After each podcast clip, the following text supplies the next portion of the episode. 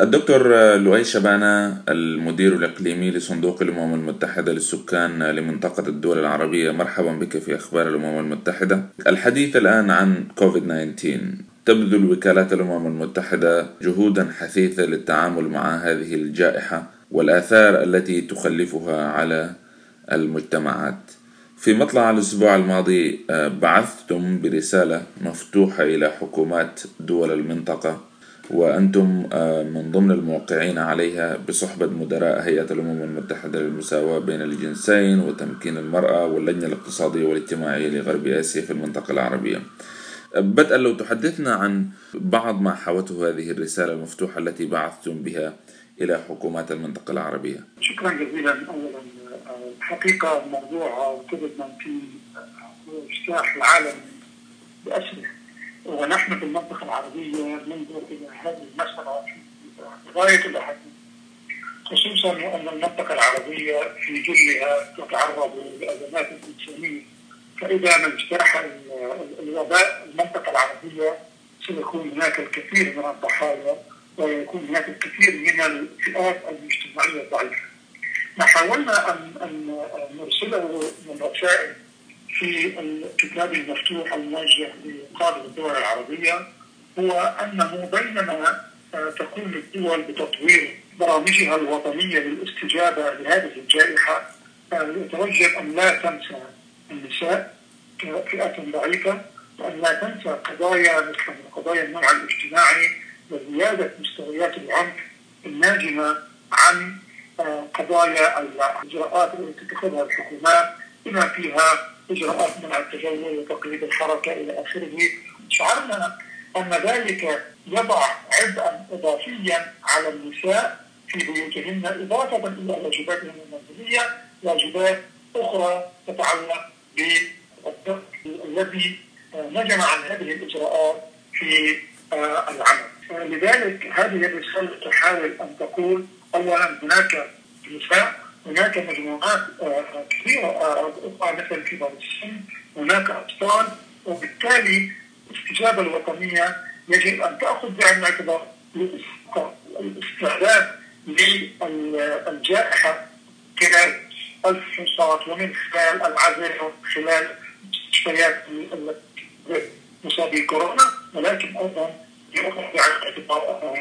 بالتالي هذا هو صحوة الرسالة الأساسية، أنه بينما تستجيب الدول لجائحة كورونا يتوجب أن تنظر إلى الفئات الضعيفة وأن تعطي اهتماما خاصا لا سيما للنساء. هل وجدتم أي استجابة من حكومات هذه الدول على هذه الرسالة التي بعثتم بها؟ الحقيقة من خلال عملنا مع مختلف الدول على المستوى الوطني وجدنا عديد الدول هي تعلم هذه المسائل وتوليها أهمية، ولكن الاحتياجات القدرات الوطنية للاستجابة لهذه الأمور ليست دائما متوفرة، خصوصا في الدول التي تمر بأزمات إنسانية والدول الأفقر والتي هي أساسا بحاجة إلى تمكين قدراتها في هذه المجالات. وبالتالي هناك خطرا كبيرا لأن تكون العديد من النساء عرضة للعنف وعرضة إلى عدم القدرة على تلقي الخدمات الأساسية الناجمة عن ذلك. ما هي الجهود الأخرى التي تبذلونها في سبيل الاستجابة لوباء كوفيد-19؟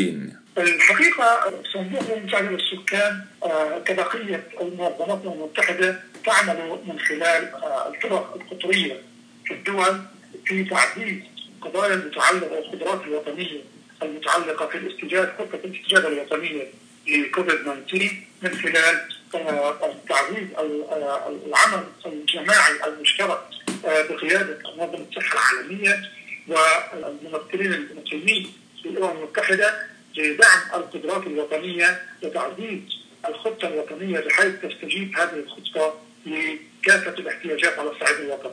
أيضا نحن نقوم بتقديم الاستشارات فيما يتعلق بقضايا العنف المبني على النوع الاجتماعي وتقديم خدمات الصحة الإنجابية والصحة الجنسية، إضافة إلى تعزيز الاستفادة من الشبكات الشبابية في إيصال الرسائل الخاصة في التوعية بخطر كوفيد-19 وأهمية الالتزام بإجراءات الحجر الصحي والتباعد الجسدي أيضا من أجل السيطرة على هذا المجال. تطرقتم دكتور لؤي في خطابكم أيضا إلى فئة مهمة وهي شريحة النازحين، حدثنا عن ذلك. تأثير هذا الوباء عليهم قد يكون أكبر باعتبارهم من إحدى الشرائح الضعيفة. نعم، أنا مثل تحدثت في بداية كلامي بأن المنطقة العربية تحديدا هي عرضة أكثر للتأثر بهذه الجائحة، خصوصا وأن هناك نسبة كبيرة من اللاجئين والنازحين الذين أوضاعهم الإنسانية أساسا من أوضاع ضعيفة، وهي فئة هشة أساسا في مجتمعاتها، ولديها العديد من التحديات في الوصول إلى الخدمات الأساسية وتمتع بالحقوق الأساسية، لا سيما الخدمات الصحة الإنجابية وخدمات الصحة الجنسية وقضايا تتعلق بتنظيم الأسرة وقضايا تتعلق بالعنف المنزل والعنف المجتمعي الاجتماعي.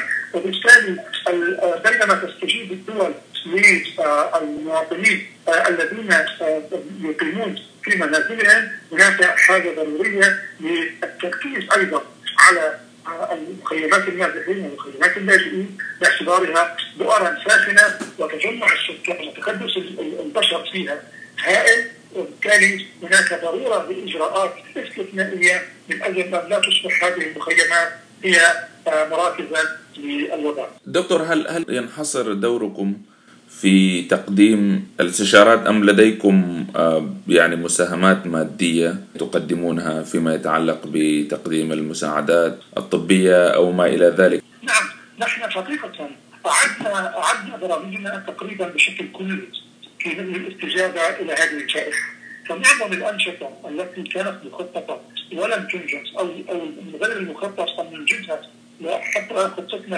التي قمنا بإعادة برمجتها وجدولتها من الناحية المالية لغاية نصف العام، كل المبالغ التي كانت مخصصة لغاية نصف العام قمنا بإعادة جدولتها ومساعدة الدول في شراء المستلزمات لحماية العاملين الصحيين وحماية كبار السن وحماية النساء، ونقوم بتقديم هذه المستلزمات الطبية من خلال الدعم المشترك الذي يتم تنسيقه من خلال منظمة الصحة العالمية.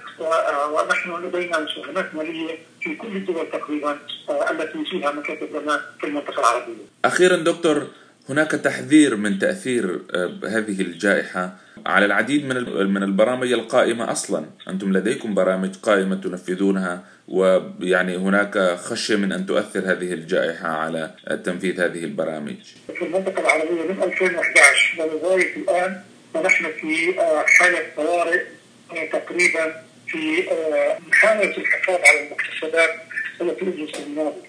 يعني في عديد الدول مثل سوريا مثل ليبيا كانت دول مؤشراتها متقدمة في كل ما له علاقة بمجال تحقيق صندوق الأمم المتحدة للسكان، ولكن أدت الأوضاع الإنسانية أدت إلى تراجع هذه المؤشرات، وبالتالي تحولنا من البرامج التنموية إلى خدمات إنقاذ الحياة.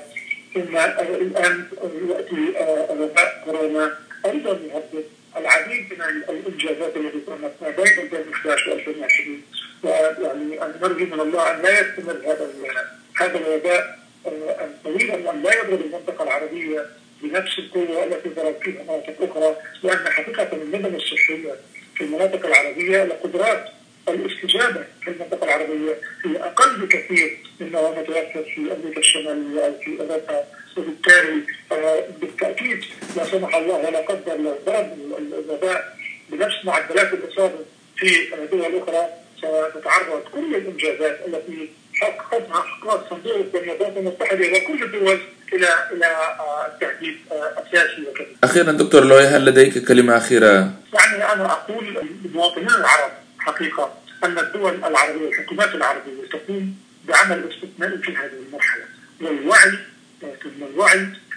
الوعي هو عنصر أساسي في القضاء على هذا الوباء أو لا سمح الله تفشي هذا الوباء. من المهم جدا أن نعرف أن هذه المسألة ليست مسألة اعتيادية، وأن الالتزام الشديد والصارم بتعليمات الحكومة في العلم وفي التباعد الجسدي أمر في غاية الأهمية، الحفاظ على عدم الذهاب إلى أماكن تكدس البشر مسألة في غاية الأهمية وهي مسؤولية جميع علينا جميعا، أطفالا وشبابا وشيوخا والمنظمات المتحدة والحكومات وقطاع خاص والمجتمعات الأكاديمي أن نمر بهذه المجتمعات من هذا التحدي الكبير من خلال وعي. شكرا دكتور لؤي شبانه. شكرا جزيلا.